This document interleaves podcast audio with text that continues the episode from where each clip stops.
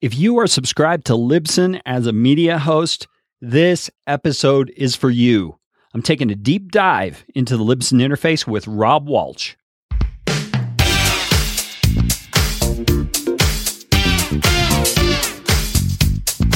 My name is Kerry Green, and I am the client happiness guy at podcastfasttrack.com, and this is Podcastification. This show is all about podcasting how to do it, how not to do it, best practices, interesting news items that have to do with the realm of podcasting, and who knows what else. And I'm trying to do it all with a little bit of fun and some information to help you get a show going, keep yours going, or make it better. And if you like what's going on here on the show, I would appreciate it, oh, so appreciate it, if you could leave a rating or review on iTunes. You can find out how to do that at podcastfasttrack.com slash review. That's enough of that kind of stuff. Let's get you podcastificated right away.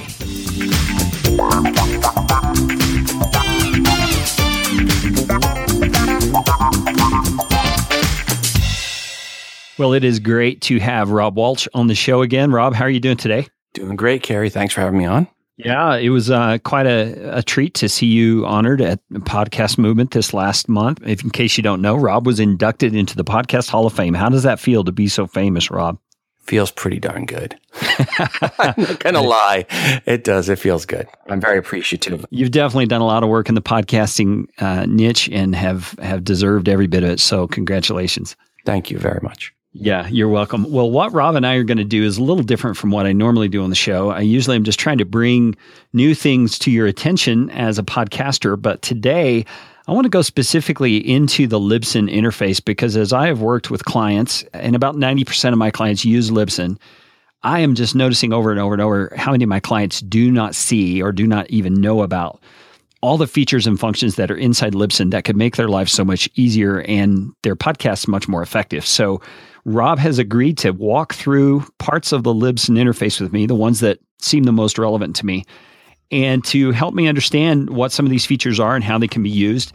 And uh, maybe you'll learn something here that can help you get your podcast out. So, Rob, are you ready to dive in? Ready.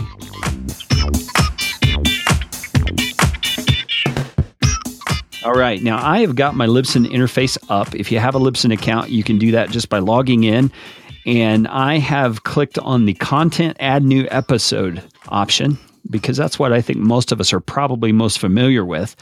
Now, if you notice under the content thing, you can also do a lot of other things like add a new text post and add a file for download only.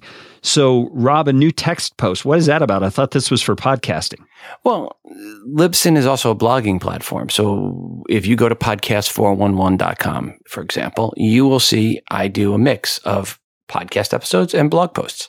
So I've actually converted Podcast 411 to be completely on the Libsyn backend blogging platform. And I moved that site over. And that's one of the things that allowed me to actually relaunch Podcast 411 because my old site was CSS and HTML and just add a new post was a nightmare. And I used to have WordPress for it and got hacked and it was just a security nightmare. So long story short, you with Libsyn, you do have the option to do blog posts, and those blog posts can go to the website with us. Plus, if you have the smartphone apps with us, they'll go to the smartphone app. So our smartphone apps support audio, video, PDFs, and blog posts. Wow, now that is pretty cool. I think that alone is something most podcasters don't recognize. You know, most people want to set up a WordPress site or a Squarespace site or whatever, and there's there's nothing wrong with those. I think they're great platforms, and and it's actually what I've done. But I've become aware of this option on Libsyn just recently, and I'm thinking about this for my next project because it seems to me if you can do everything in one place, that's kind of a no brainer. Uh, is that kind of what's the mindset behind this? Yeah. And we have a lot of podcasters, myself included, that started podcasting not to support a website, but to be the podcast. I mean, so the website is to support the podcast. The podcast isn't to support the website. And if that's where you are, you're a podcaster first, you don't need a WordPress site. You don't need a Squarespace site. You don't need a Wix site or a Ning site. You can just use the site from Libsyn. And the reality is most people never go to your website. I mean, I listen to Hardcore History and Revolutions. I've listened to every episode and Common Sense. I can't remember ever going to the website. So that said, we have a site for you and Libsyn's got that there and makes it easy for you. One place, one turnkey solution. Yeah, and that sounds really, really smart to me. Now, let me ask you some questions about that. How does the Libsyn interface work in comparison to WordPress in terms of like SEO and things like that? It, it just works the same way. If you write your post with SEO in mind and good keywords and good practices, it's just as findable, so to speak, as a WordPress site? Absolutely, and probably more so because you're going to get some Libsyn juice behind it. And what do you mean by Libsyn juice? Look at Libsyn Alexa rankings and, and other rankings. So Libsyn.com, you get pretty good rankings. Now you can even bring in your own domain. So if you don't want it to be, you know, podcast411.libsyn.com, it could be podcast411.com. Or I have another site called kcstartup411.com. And if you go to kcstartup411.com, you'll see I've brought the domain in. So you can bring your own domain. That's another thing people don't realize. With Libsyn, you have the ability to bring in your own domain name. Wow. And that's, I'm assuming, a pretty simple process. Yes. By the way, if you have any questions on any of this today, feel free to email me, Rob, R O B as in Robert, at Libsyn, that's L I B S Y N dot com. Yeah, and we'll be sure to include that in the show notes for this episode as well. All right. Well, continuing on, that's under the content. There's the add new episode, add new text post, and add file for download only. Now, tell me what that file for download only thing is meant to be for and why there's bad advice out there about that. That's meant for whenever you don't want content to go out to the world and you don't want part of your RSS feed and you're trying to restrict or limit where that file goes.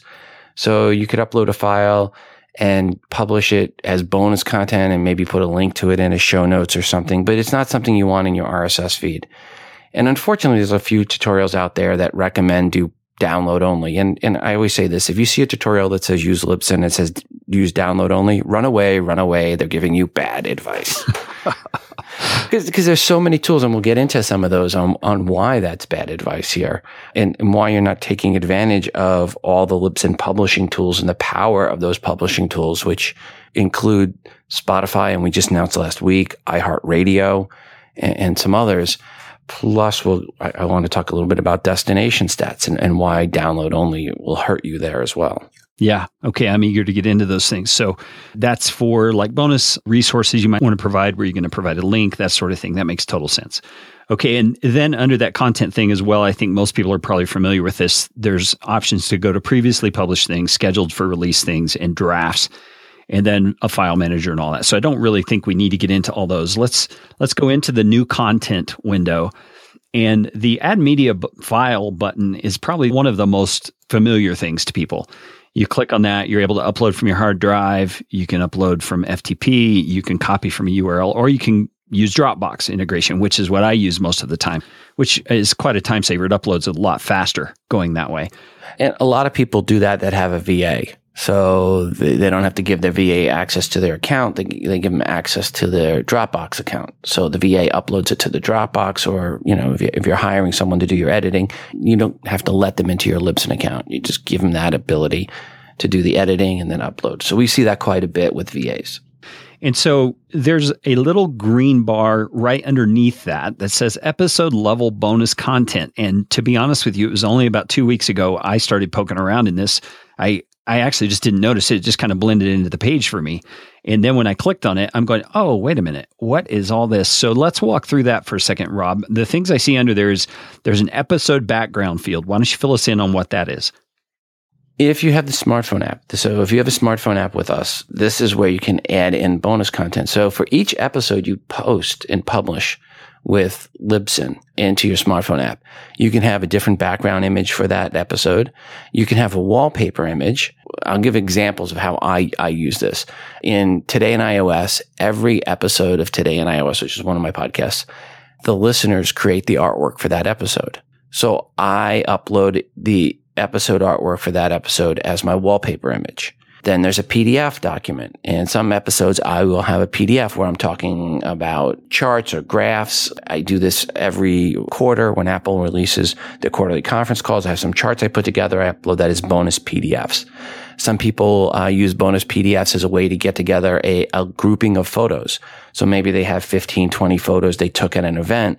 They'll create a PDF out of them and then upload them as PDF as bonus content. And then there's a bonus media file, which can be an extra audio or video file.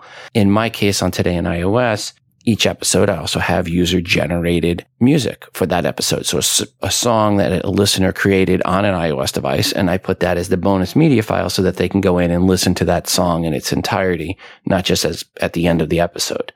So those are ways I use it. Um, Elsie and I for the feed or on podcast 411, we have apps and for all of those, we'll sometimes do some video or, or um, other bonus content that we'll put in there for those episodes. And, and we tell people, hey, you want to get this?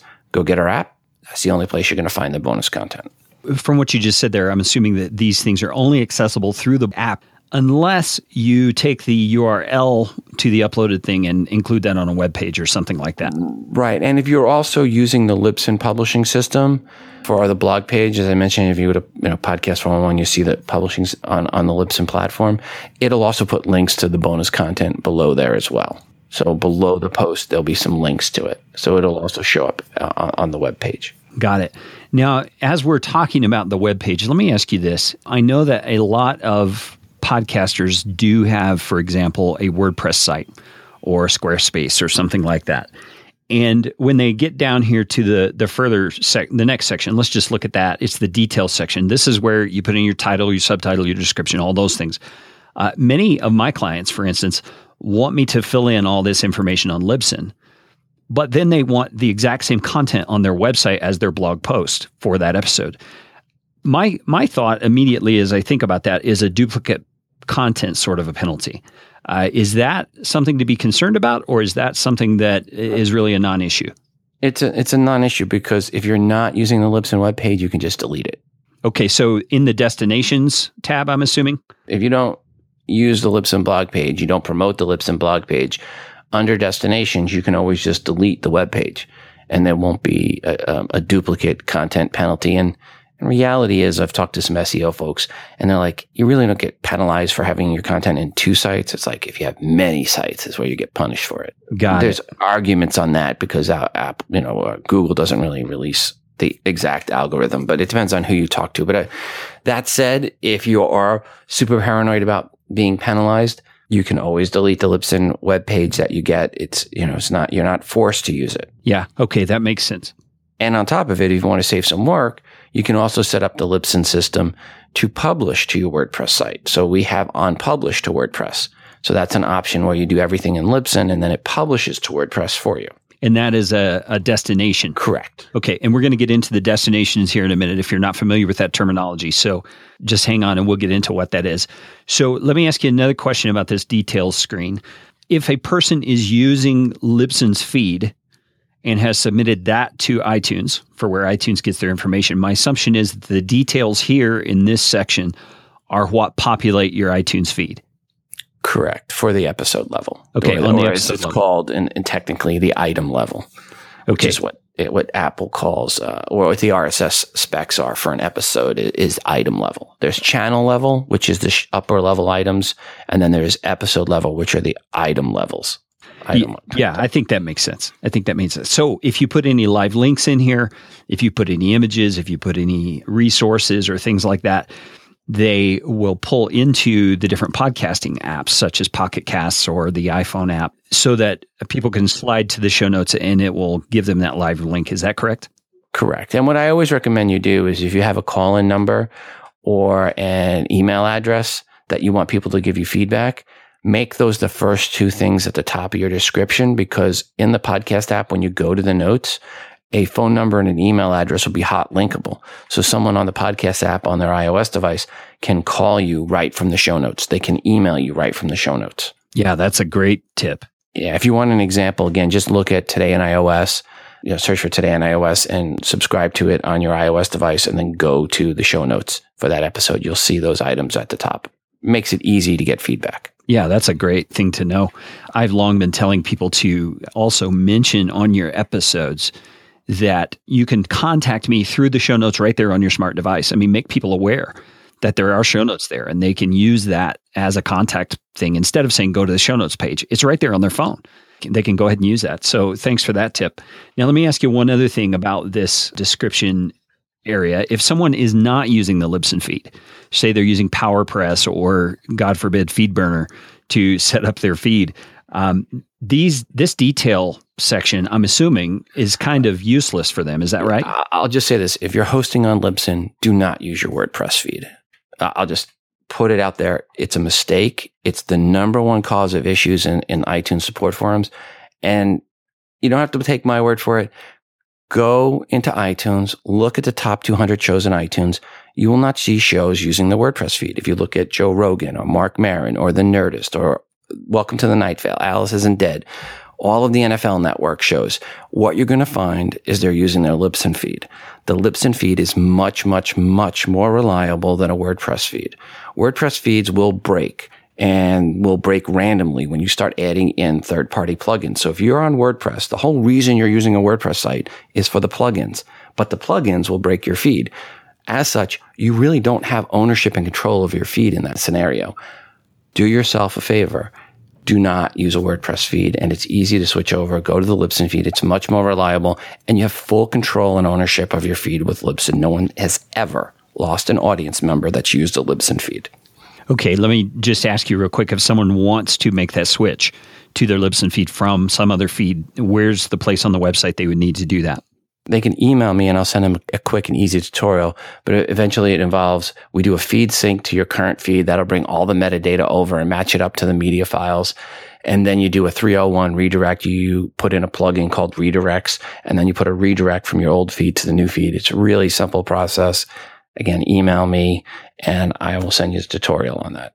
We'll get into other reasons why here when we talk about destinations, why there's other bad reasons not to use WordPress. And, and one of the other things is if your show becomes popular, the bandwidth usage on your website can be more than the media files themselves. And we've seen people have their website shut down because of quote CPU usage or bandwidth usages just from their RSS feed. So it slows your site down, it makes your site less reliable, and your feed is less reliable. There's so many reasons not to use WordPress for your feed. Now, let me ask you another question here I just thought of. It's kind of back to the episode level bonus content. I'm assuming, and I, I think this is a fair assumption, that anything you upload in that area goes against your storage quota with Libsyn. Is that correct? Correct. Yes, anything you upload is going to go towards your monthly storage uploads. Yeah, that's just a that's just a for your information thing. I just wanted people to be aware of that.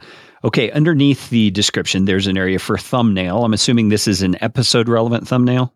Correct. So if you have episode specific artwork, you want to upload it here. You want that episode artwork for the RSS feed to match the iTunes specs as you would for your show level artwork.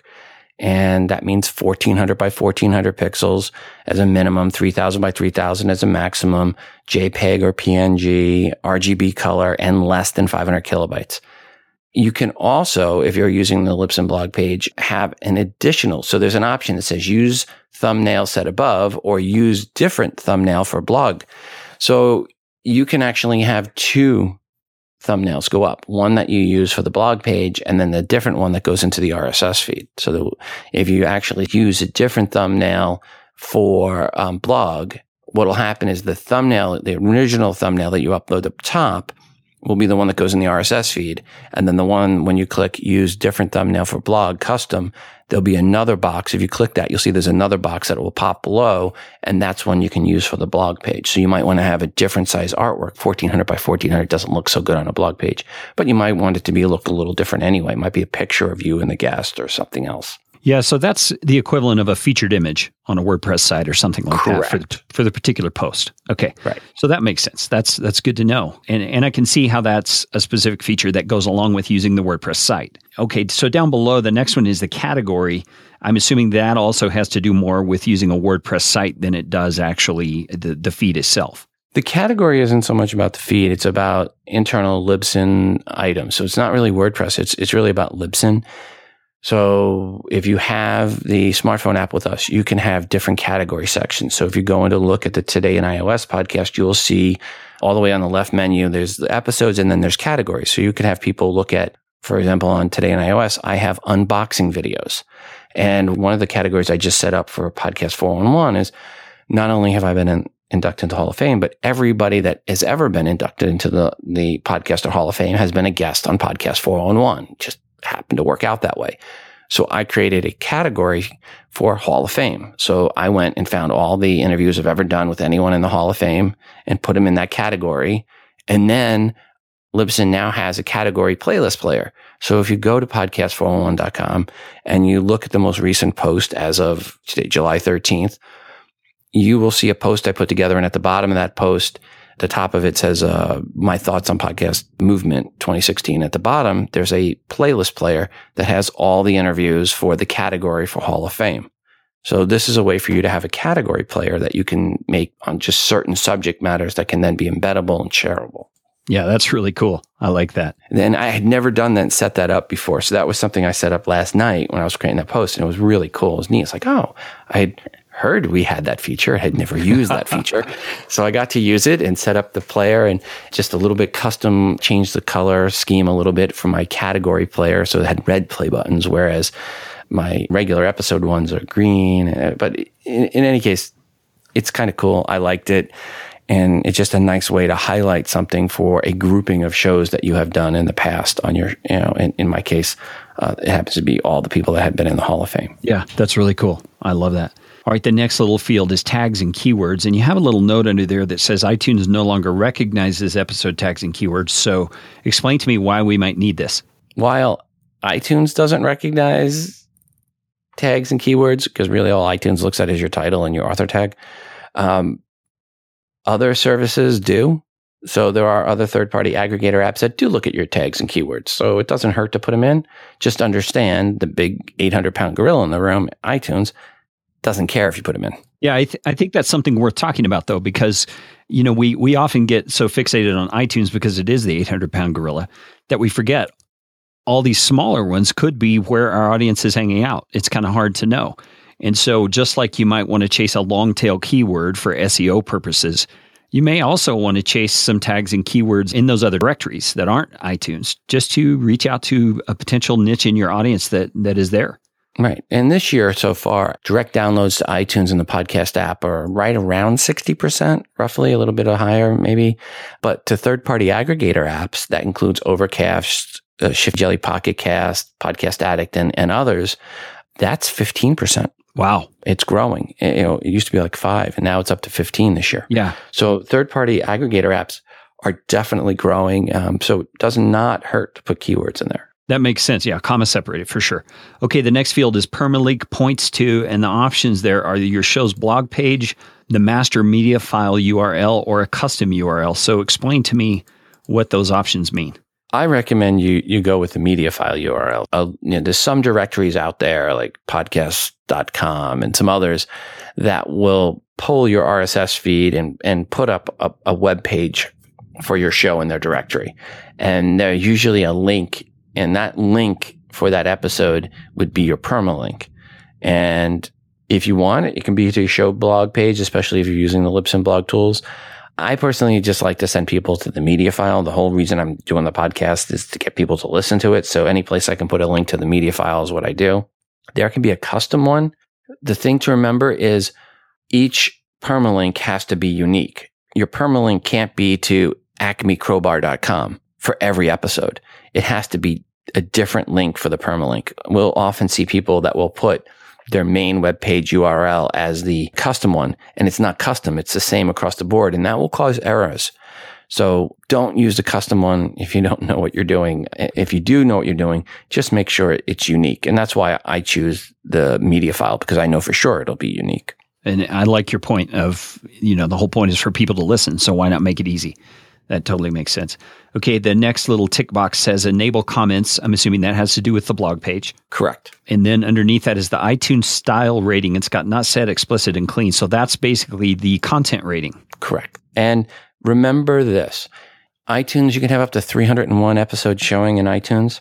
If one of the 301 episodes, if just one of them is labeled explicit, your entire show is removed from the India iTunes store and a bunch of other stores even just one, even if your show overall is labeled clean and you have one guest come along and drop one F bomb, so you label it explicit, your whole show will be removed from iTunes. Now, I'm not saying don't label it explicit if it is explicit, because if you drop an F bomb and you don't label it explicit and a mom from Iowa complains, you'll be removed from every iTunes store. What I am saying is if you have a guest come on and he drops an F bomb, edit it out.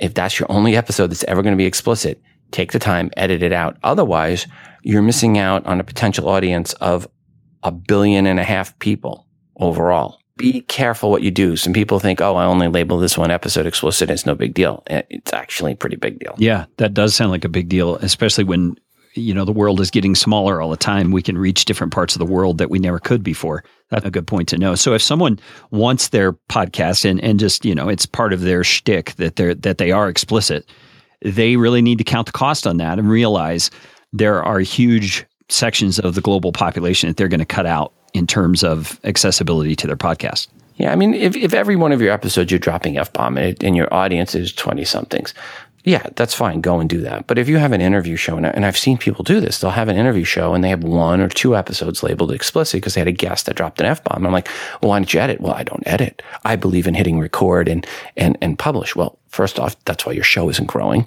Take some time to edit. And second, you've just now removed the potential audience of a billion and a half people. So editing's your friend. Use it wisely. Amen. I can't say enough about that. I do that for a living, so uh, you're preaching to the choir on that one. All right, let's move on down to the schedule and release slash expiration section. There's actually a section here that you didn't mention that you might not see if you don't have it set up. And that's called social destination custom text. Yeah, I don't see that if you set up your system to on publish to Facebook, to Twitter, or to LinkedIn, you will get a, a text box that allows you to enter a custom tweet, a custom Facebook status, and a custom LinkedIn status. For example, when I release a new episode for my show, I usually release at two or three in the morning. But I'll put in custom message for Twitter and Facebook and LinkedIn and then schedule those releases to go at 12 in the afternoon Eastern time. But this is where you would put in those custom messages. So it's really important. And this is one of the most powerful features that people don't know about in, in Libsyn is the ability to publish to Facebook, Twitter, and LinkedIn. And it's not just a convenience factor. We just rolled out at the end of June what's called destination stats. So now you can actually see how many plays you got at Facebook, how many plays you got at Twitter, how many plays you got at LinkedIn for that episode, not user agent information, actual plays from Twitter, Facebook, and LinkedIn. So no longer are you guessing was Safari, Firefox, Mozilla, what percentage of them were Twitter and Facebook and LinkedIn. Now you know your actual engagement, which by the way, I've been beta testing that since January and it was very disheartening to me because I had spent so much time and effort promoting in LinkedIn, which is uh, where I thought my audience would be only to find on my most, most recent post, for example, I had a about 20 to 1 ratio of Facebook plays to LinkedIn plays. Wow. Yeah, it was really drastic. So at least tells you where your audience is actually consuming your content. And that's great if you want to do a promoted post or something and see how well it worked for you. Not just do you get the custom messages, but now you get destination stats. So if you haven't, which you haven't set up on publish to Facebook, Twitter, and LinkedIn, I highly recommend you do that because it gets you a level of stats you can't get anywhere else. Yeah, that sounds really great. And I love also the feature that you can schedule those out at different times. And I'm assuming even different days. Right. Yeah. So that takes advantage of one of those social media principles I've been reading about is not publishing the same content all at once because your audience you know, you know, they may be on social media all at once, but they they're not going to listen to the same thing four times on four different platforms. You want to you want to space it out so that if they see it on one, then maybe they'll see it tomorrow on another and say, "Oh yeah, I was going to listen to that," and then boom, you get the listen. Whereas before, they all came out at the same time and they missed one of them.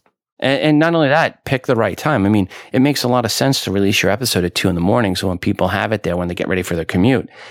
It doesn't make a lot of sense to send a tweet out at two in the morning or a Facebook status update at two in the morning. 12 Eastern time, if the majority of your audience is the US, is the best time because that's when people take a break at lunch on the East Coast and people are getting into work on the West Coast. Yeah. So say that again 12 p.m. Eastern.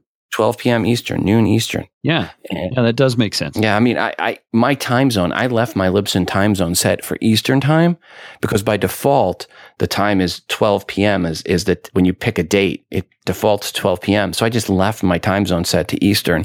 So by default, it'll go to 12 p.m. when I pick those destinations.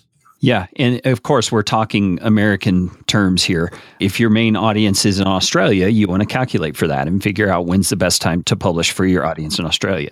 and check your publishing tools. If you go into your publishing tools in Libsyn in, in upper right hand side and right next to your username, there's a little box. If you go all the way back up and you click that box, you'll see one of the things says edit my account. And if you click edit my account, that's where you change your time zone. And the time that you publish an episode is based on the time zone you set by default. It is Eastern time because that's where our developers are in Pittsburgh, Pennsylvania. But you can change it to any time zone you want. So I've always just left it as Eastern for me because it made sense to have it publish at noon by default. And again, it'll be to noon wherever you are. So if you're in Australia and you change your time zone to Australian time zone, it'll be noon. It'll say 12 p.m. and that's 12 p.m. your local time zone. Yeah. Or whatever time zone you've set up there in your publisher tool. Yeah. Okay. Great. That's a good tip to know. All right. On the schedule and release expiration, it defaults to none, but you have the option there, which I use all the time, to set a release date. You can do that easily. There's all these buttons and drop downs where you can do that. There's also an expiration date. My belief about that is that that would be for like limited availability content that you're wanting to use as a promotion of some sort. There's two key reasons we see people using that. We have some professional clients. They only have rights to the music or some content for a limited period of time. So, for example, we had Nike and Adobe and, and other big clients, and they'll release an episode and they've got some rights to music or something in there, and they, and they only have it until the end of the year or a certain period of time. So they want to expire that episode when they lose the rights to some content they had in there. The other more common reason for the expiration is people plan to make that content available for sale after a certain period of time. So they make episodes available for X number of days or months, you know, whatever it is, a period of time. Then the episode comes down off their feed. And then eventually they make that episode available for resale directly or part of a subscription model or something like that. Okay, that makes sense. And then there's also an advanced tab at the top. And I just got into this this morning, just poking around a little bit. And what it looks like for those of you who aren't looking, it shows you all of your destinations, which we're going to get into, uh, that you've set up. So in this instance, there's Android app, iPhone, iPad app, Libsyn Classic Feed, Podcast Source Network app, Spotify, web page, and Wizard Player. So my assumption is, Rob, if you set up other destinations, those would show in here as well. Correct. And then you can set for each of those the release date and the expiration date that we just talked about. So walk me through that. It's not like saying, okay, we're going to release it on July 22nd. You can say, I'm going to release it on July 22nd at 12.06 p.m. or 8.34 a.m., whatever day into the future or past, by the way. So you can release an episode that goes in the past because, hey, maybe I forgot I had something wrong or I lost this episode or whatever it was, and you want it to go into the past. Again, to any day or time in the future or past. And then underneath that section is one called Advanced Options. It has extra tags and TV style ratings. So walk us through that. Extra tags, sometimes you need to have a custom tag. You've got an agreement, there's an app or something. Maybe you have your own custom app and you want to have some extra tags in there. This allows you to do that. The TV style ratings is a legacy thing that was left over for um, arrangement we had with a couple of different third party vendors to get video content out to their sites. Most people don't use it. Most people are just doing audio, but it's there for a couple of legacy clients that we have in third party agreements. Okay, so for most of us, if we don't know what that is, just leave it alone. Yeah. Well, it won't hurt you. It won't help you. But the extra tags, don't put anything in there if you don't know specifically what you're doing.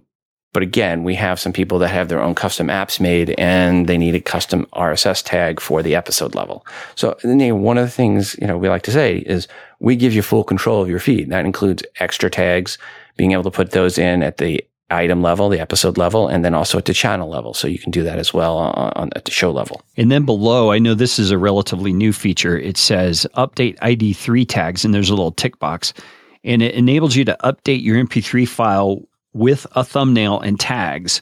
And it says additional details on working with ID3 tags can be found here, has a link. So this is to update your actual MP3 file with the tags and things that you've created here in the Libsyn interface. Correct. As a matter of fact, we, we could have mentioned it. Um, we get you coming or going on the ID3 tags. Back up to the top where you clicked add new episode and add media file, there was a little checkbox at the top that said import the information from the ID3 tags. So let's say you had put in your title and description in the ID3 tags or had your artwork in there. You could actually import that in. Now, let's say you're, you didn't do ID3 tags. Well, when you're publishing, you can now have that information put into your ID3 tags. So we support pulling from your ID3 tags or adding to your ID3 tags. That's really a time saver. So let me clarify on the one where you're adding the media file, there's a tick box that says populate form with ID3 data. That means data from your actual MP3 file that you've already added there. Mm-hmm. So that's that's a great feature. I didn't even notice that was there. All right, so we've we've worked our way through the content page. Let's move over to the destinations page. That is up at the top, uh, set, or third from the from the left. Says add new or edit and view existing. So I'm going to go to add new just so we can look at the actual interface and get an idea of of what all is there. Mine shows a section for apps, a section for external, and a section for social. So, Rob, walk us through the options here. What's possible with this section? The apps one will, depending on the account level, if you're an advanced 400 plan or greater, you have the option if you would like to get an iOS app and an Android app and a Windows Phone 8 app created just for your show, custom app for your show. If you go in the iTunes App Store, search for TII, you'll find the one that's, that's done for today iOS. It's also the one that Marc Maron uses for WTF with Marc Maron and a whole bunch of other people. Aisha Tyler, many use the app that we create for them.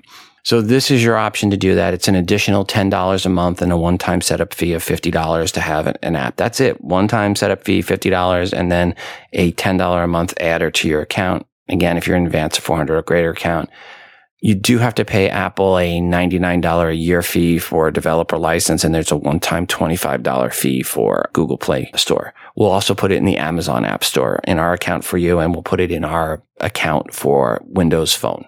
I can't recommend highly enough. It is so important because there are what 100 million people roughly that download podcasts each month, depending on who, which survey you believe, maybe 110, 120, maybe even 150 million people. Each month, there are over 1.5 billion people that download apps.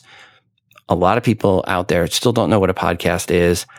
They know what a free app is and they find your content. They might be looking for the specific niche you're covering. Maybe you have a cigar podcast and they're looking for information on cigars. Maybe you have a podcast like I have for podcast 411 where I went two and a half years without releasing an episode, but every month had 50 to 100 downloads of the app.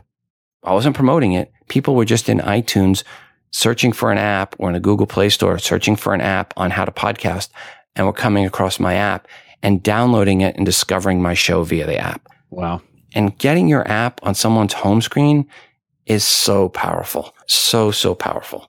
Such a great way to build connection and community. I can I can see that. Yeah, Marc Maron, for example, over a quarter of a million people, individual accounts downloaded that app.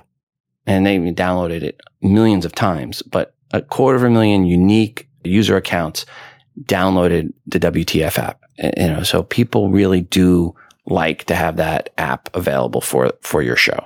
Yeah, that's really cool. All right. So next up is external. And you'll see two things in there Google Play Music and iHeartRadio. Google Play Music, we create a special Google Play Music feed. I can't stress this enough. Do not, do not use the same RSS feed for Google Play Music that you use for iTunes. Today, at this point in time, Google Play Music and Apple are kind of married on what the categories are. Um, they're not exactly the same. Google Play has just the top level categories versus the Apple having the lower ones. But at some point in the future, you can see a divorce coming between Apple and Google on the categories, right? And now you have to pick which parent you're going to go live with this weekend. Or you can use one feed for iTunes and then the specific Google Play Music feed with the specific Google Play Music tags for Google. And when Google or Apple changes their categories in the future, you don't have to pick who you're going to support. You have that support built in. iHeartRadio, that was announced last week. Now you can get your show into iHeartRadio. Now, if you've only been with Libsyn less than two months, you won't see it available. Our agreement with iHeartRadio was that we only make that destination available for shows that are two months or older. But once you fill it out, your show will get into iHeart. They're saying right now about a week to get in. It's not an approval process. It's just a process for them getting it submitted in. And the beauty is when you go ahead and click while you're there, go ahead and click add and you're going to see a bunch of information that you add in here and there'll be the subtitle and the category that you pick and you'll see there's specific categories just for iHeart. So it's customized for the iHeart and you'll see social media profile for your show. So you'll add that information and there's publisher information. And then there is hosts. And if you click add host, you can have up to 10 different hosts. So if your show has four or five different hosts, you can put in a picture for each of the hosts, the website for each of the hosts. So maybe you have a show that's a panel session on, let's say, iPhone, and you have four different iPhone bloggers that are doing this podcast together. Each one of them can have links to their own sites, to their own Facebook account, to their own Twitter account, to their own Google Plus account, and to their own Instagram account. And you can have, again, up to 10 hosts. So that is a really nice feature. And again, these are things you couldn't do if you were just taking your regular RSS feed and submitting it to iHeart, which you can't do anyway. But that's the beauty of destination stats. And on top of all of that, iHeart is pulling from your Libsyn account each time there's a request. So they're re, they're not re-hosting the file. So the destinations, you're going to get the full stats. You're going to see how many plays you really are getting through iHeartRadio. I'm really excited that that's been launched. That's cool. All right. The next section is social.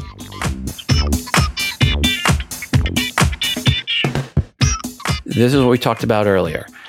The key ones are Facebook, Twitter, and LinkedIn. So you can get those stats. We also support publishing to Blogger, to Tumblr, and to WordPress. So you can set it up to publish to your WordPress site. If you have a Tumblr site, you can publish there or can publish to your Blogger site. You can also publish to SoundCloud and now YouTube. Even if you have an audio file, we'll now convert that to video and publish it into YouTube. So no more having to convert your audio files to video on your own and upload to YouTube. We'll do that for you and it doesn't count against your storage. Wow, that is really cool. So on the YouTube option, just since that's the newest thing and is kind of intriguing to me, when you add that and then you're going to publish there, does it take the cover art from your episode and make that your your overlay? Correct. Yeah. Okay. So if you do the episode specific cover art, that would be different for every episode then. Correct. And that's what I highly recommend you do. Don't have episode artwork, then it'll just take your show level artwork and you'll have the same image for everyone in YouTube. It doesn't look as good. No, it doesn't. I've had clients who have actually paid me to do that for them in the past and they would just do the same cover art on everyone. And after a while, you know, people just get lost. And the beauty is if you're already a Libsyn customer and you have 100 episodes, you can have it bulk upload all your old episodes to YouTube. Wow. That's really cool. So instant YouTube channel. Yes. I used to manually convert my Today in iOS episodes to video and then upload to YouTube. And it was a pain. And at three in the morning, I really didn't want the extra hour of work. So ultimately I stopped doing it.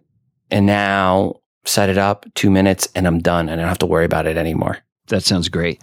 Now, let me ask you on each of these destinations that you set up, we saw earlier you can schedule each of them for the day and time that you want them to publish. Is there any kind of recurring sort of a function where you can have it publish today at two and today at seven? No, it's it's it's only going to publish one time to each destination. Okay. Yeah, we, we actually have it set up to only publish one time because what we found out early on was people were accidentally republishing over and over and over they were changing things and it was republishing. So that was actually a big complaint. So we set it up so to only publish one time to those destinations. That's understandable. Now let me ask you about this as well. I should have asked you this when we were back on the the description area of the the content for a particular episode. But if you set up this on publish to WordPress and you know certain short codes for plugins on your WordPress site, for example, a tweet this plugin or something like that, can you put the short code before and after a sentence inside the Libsyn thing? And when it publishes to WordPress, it'll work right with the plugin, or do you know? I believe it will, but I'm not 100% because I don't publish to WordPress. So I'm not 100% sure. If you email support at libsyn.com, if that's something you're trying to do and it's not, it doesn't work, you know, they'll let you know. You can try it and, and see what happens. Um, but that's, Yeah. yeah, unfortunately, that's one thing I, again, my, my experience with WordPress has not been a good one. So I've kind of gone away from it. Going back to publishing a Libsyn website, Hmm. are there functionalities like tweet this and things like that that can be integrated on that web page? Yeah, I mean, we'll support different code in there, and iframe and other things inside those posts. When you're doing that description, there's a place, the two little, you know, the great, the less than greater than sign that you click that and you can actually get into the code of that post. You- can place in the code for, you know, an iframe or something else like that. Okay, so if you know how to do that kind of functionality with HTML or whatever, Right. you can add that in. Okay, that that makes total sense to me. All right, the only other thing I wanted to talk to you about today, Rob, since we've we're going on an hour here, wow, um, is the monetization section. Oh, we, we, we missed the most important stats. Stats, stats, Stats, stats. yeah. T- well, tell me about the stats. So now we went through the destinations. So one of the things we just rolled out, and I mentioned it briefly, but I'll mention again, is we now give you the ability to get stats on many of these destinations. So you can see how many people are playing again at Facebook, LinkedIn, and Twitter. If you do Blogger, Tumblr, uh, WordPress, you can see how many people are playing at those different destinations that you've set up. You don't have to guess anymore about user agents. Where are those user agents browsers coming from? You can actually know where they're coming from. So having destination stats, seeing how many people are playing on your iOS app versus your Android app versus your Windows Phone 8 app versus Twitter, Facebook, LinkedIn, it gives you just a greater level of understanding of your show, seeing it from your feed, how much, how many plays you're getting on your feed. So again, this gives you a much better level of understanding of your show and where it's being consumed.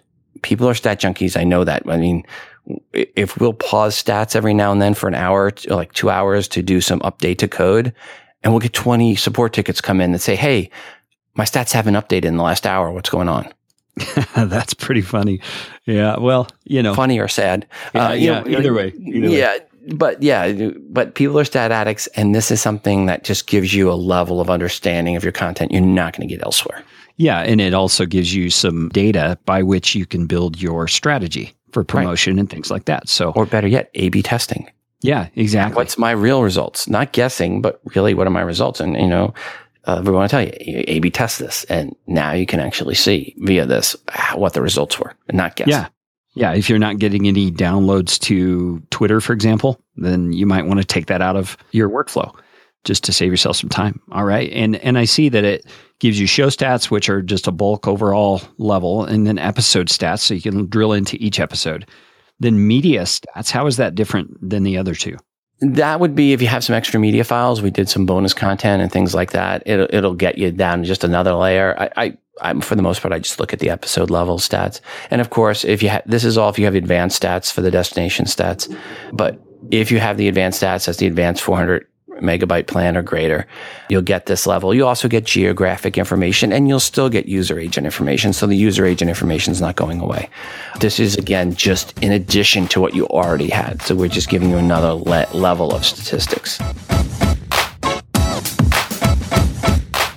All right, now on to the monetizing. You've got advertising and then premium My Libsyn. So tell me what those two are. The two main ways that we see people monetizing are one through advertising, and you can work with us. We'll help bring you ads. So we work with Casper and Harry's and, and Warby Parker and others. Many campaigns are host read. You'll read the ad and we'll set up the agreement with you. Some campaigns we have are via ad stitching. We also have ad stitching tools. So we'll stitch ads into your whole back catalog. And sometimes you get your own ads and you want to stitch them in and you can work with us to have use our ad stitching tools to have ads stitched into your back catalog. We'll charge you a fee for that if you're bringing the ads in on your own. If you're working with us for an ad campaign, we won't charge you for the ad stitching tools. So we have those abilities. Once you're accepted, there's a manage advertising slot. So you can pick up to 10 mid-roll slots for each episode. Plus you already get a pre-roll and a post-roll slot. And then you can set up filters, whitelist or blacklist filters. So you can say, okay, I'll put these ads only into these episodes or put these ads into any episodes but these. For example, that might be where you have an advertiser and you had an episode where you interviewed the CEO of their competitor. you know, maybe not the best to have a Ford commercial in when you're interviewing the GM, you know, the GM CEO and vice versa. Yeah, makes total sense. Okay, and do you also have some say over what ads go on your show? Every ad campaign we run is what we call double opt in. You say yes to the advertiser and they say yes to you. We don't ever want a show that's about Ford pickup trucks to have a Chevy ad and vice versa you know, there, you know, or an iOS show like today in iOS. The last thing I would want is an ad from Samsung. My audience would shoot me. You know, I would not be able to go out in public. So we understand that, you know, uh, best of the left doesn't want an ad campaign from Donald Trump. so that's going to totally. be even more relevant this year. It, it, and, and you know what? Donald Trump doesn't want to be on best of the left. It's not good for you. It's not good for the advertiser. That's why we do double opt in. Make sure everybody's in agreement that this is going to work. Okay, and then the other option under monetizing was My Libsyn. Tell me about that. My Libsyn is where we set up your own private little Netflix for your show. You get a smartphone app, iOS, Android, and you pick which content you want to be available for free and which content people have to pay a subscription model, a recurring subscription model to get access to. Marc Maron, when he was doing this with us, 43,000 paid subscribers for his premium content. Oh my goodness. Adam Carolla does it with us, Aisha Tyler, um, Ben Greenfield, Craftlit. This isn't an RSS feed that's a protected RSS feed with a password because you know what? That just went right over 99% of your audience's head. This is a smartphone app. If they can do Netflix, they can use our iLibsyn subscription service. It's the same basic model.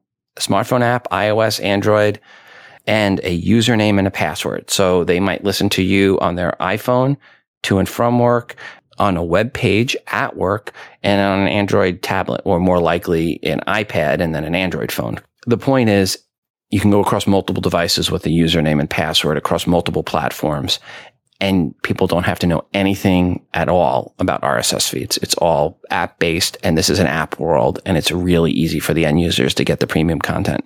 And when you make it easier for them to get the premium content, they consume the premium content and that means they keep paying you month after month after month. Yeah, that's super cool. That is super cool. And you know, most podcasters that I know of are thinking in terms of audio, but this kind of thing can also be used for video, correct? Yes. And Ben Greenfield does that. He'll do some video. And, you know, some people will do Patreon and other things like that or, or PayPal donate button. The reality is Patreon and PayPal are going hat in hand to your audience. And not everybody's comfortable going out and saying, Hey, please throw some coins in the, in the hat. Not everybody is comfortable with that. Some people get offended with that analogy, but that's the reality. If you're doing Patreon or you're doing um, a, a PayPal link, you are begging your audience for a donation. Whereas if you're doing a premium upsell, you are selling a value to your listeners and you're giving them an app that makes it convenient. And your audience wants to donate to you anyway. Some of them are going to do it just because they're donating rather than you're adding value, but others will do it because, hey, they want to. And, you know, Marc Maron was 10% of his audience at that point in time was donating or paying for the subscription. And the reality is it's a zombie subscription. When people sign up, they tend not to cancel. I remember I once paid 18 months for Hulu Plus, never used it, didn't have it canceled till my credit card was stolen. People are lazy. so you get them to sign up. And, and that's a better way to do things too, is get them to sign up once. Don't try to get people to sign up over and over and over again. Yeah, makes total sense. I've heard someone refer to that as forgettable fees you know, yes. making it an amount at a pain point threshold where it's not so painful to have to pay it every month. And you know, your audience wants to do it too. Yeah. Yeah. It's a certain percent of your audience, and you don't feel bad about saying, Hey, go sign up for my premium subscription. You're going to get this bonus episode. You know, Ben will do some episodes that are bonus only audio, bonus only video. He'll do some app only episodes to drive people to the app, and then they get to the app. And here's the beauty of it. You drive people to your app for some bonus only content that's free on the app. And then they see this list of content that they're not getting because it has a little lock symbol on it and they realize what they're missing out on. So you can, you know, set it up where the last 25 episodes are free, but then certain of those episodes you'll release are locked down forever. And by paying the premium, they unlock all your episodes and the older ones and then access to some new premium only episodes. So we have a lot of flexibility in there, what you can do. And the premium content can be audio, video, or PDFs. We have a couple users that will do transcripts of their episodes as the bonus content. And that's what you get when you sign up as premium. You get a PDF of the transcript. That's cool. And, you know, my brain as an entrepreneur is just spinning here. I'm curious do you know if you have any subscribers who use the My Libsyn premium content aspect of it to run? I guess an app based version of a membership site. It sounds to me like. Yes, that's exactly what it is. And we have people that had a membership site that gave up on that came over to our My Libsyn and tripled their users because it was easier for them to get the content, consume the content, and see that there was bonus content in the app. So you might have a membership site right now and it's limited and you're getting half a percent of your free audience is signed up through your membership site. It can be a lot better than that. It should be a lot better than that. It should be in the four or five percent. So if you have a membership site and you're down in that half a percent, you're not doing it right. You're not making it easy for your audience. This allows you to do it easier for them to get the content. And that's what it's all about. Making it easy for them to consume the premium content. Yeah. And does the app for this My Libsyn section have a community section to it where they can interact with each other and messages can be posted and that kind of thing? It does not. It does not have that. That's the only part I see that would be different than an online community, but but it's minor. Wow. That's a really cool thing. And what's the price point on the My Libsyn Premium? We just do a rev share with you. There's no upfront fees. There's no setup fees. You get an app and, and all of this built for you with no out of pocket. Okay. You just so, need to have a, you just need to have the twenty dollar a month account with us. Yeah. So you get fifty percent. The podcaster gets fifty percent. Right. But the only fee for you is ninety nine a year to Apple for the developer account and twenty five dollars to Google. Okay, so 125 bucks plus your $20 normal hosting. That's not bad.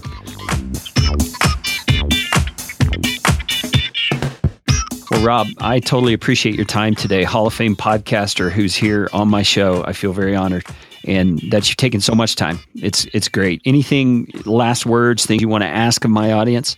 No, I'd like to say, thank you for having me on the show. And if your audience has any questions, email me, rob at libsyn.com. More than happy to answer any questions they have. Go to podcast411.com or today in iOS, get the app you can look at that. But go to podcast 411, you can see what our site looks like and you can see the tools. And I completely redid podcast 411 to be on the Libsyn system and, and show you what is possible. That's really cool. And if you're interested in hearing more about Libsyn as things come out, they also have a great podcast called The Feed. Rob, where can we find that? Go to the feed.libsyn.com. So the feed.libsyn.com. That's the best place to go. And we release that every other week.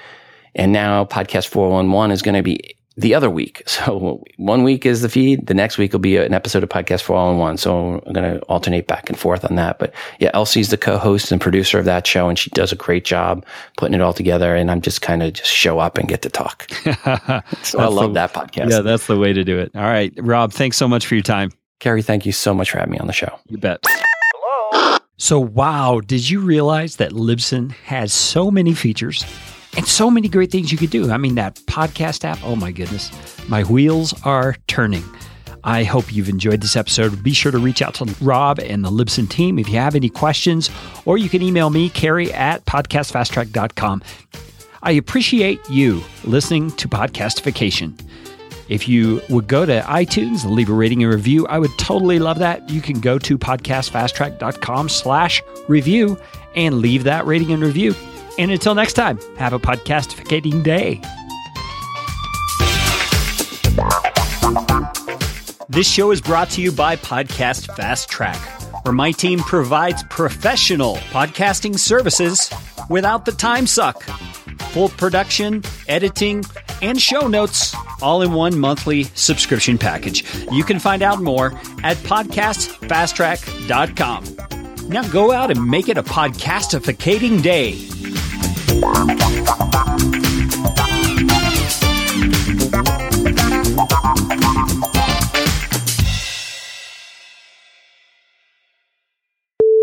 I, I, equate it this way. It's like the DeLorean in Back to the Future. You can set it either way, forward or back. yeah, that's great. I love Back to the Future, so that's a good illustration for me. But they know what a free app is. Sorry, that's where editing comes in. Someone's blowing up my phone. I think Android tablet. Nobody uses Android tablets. And if your show has more than 10 hosts, you're doing something wrong.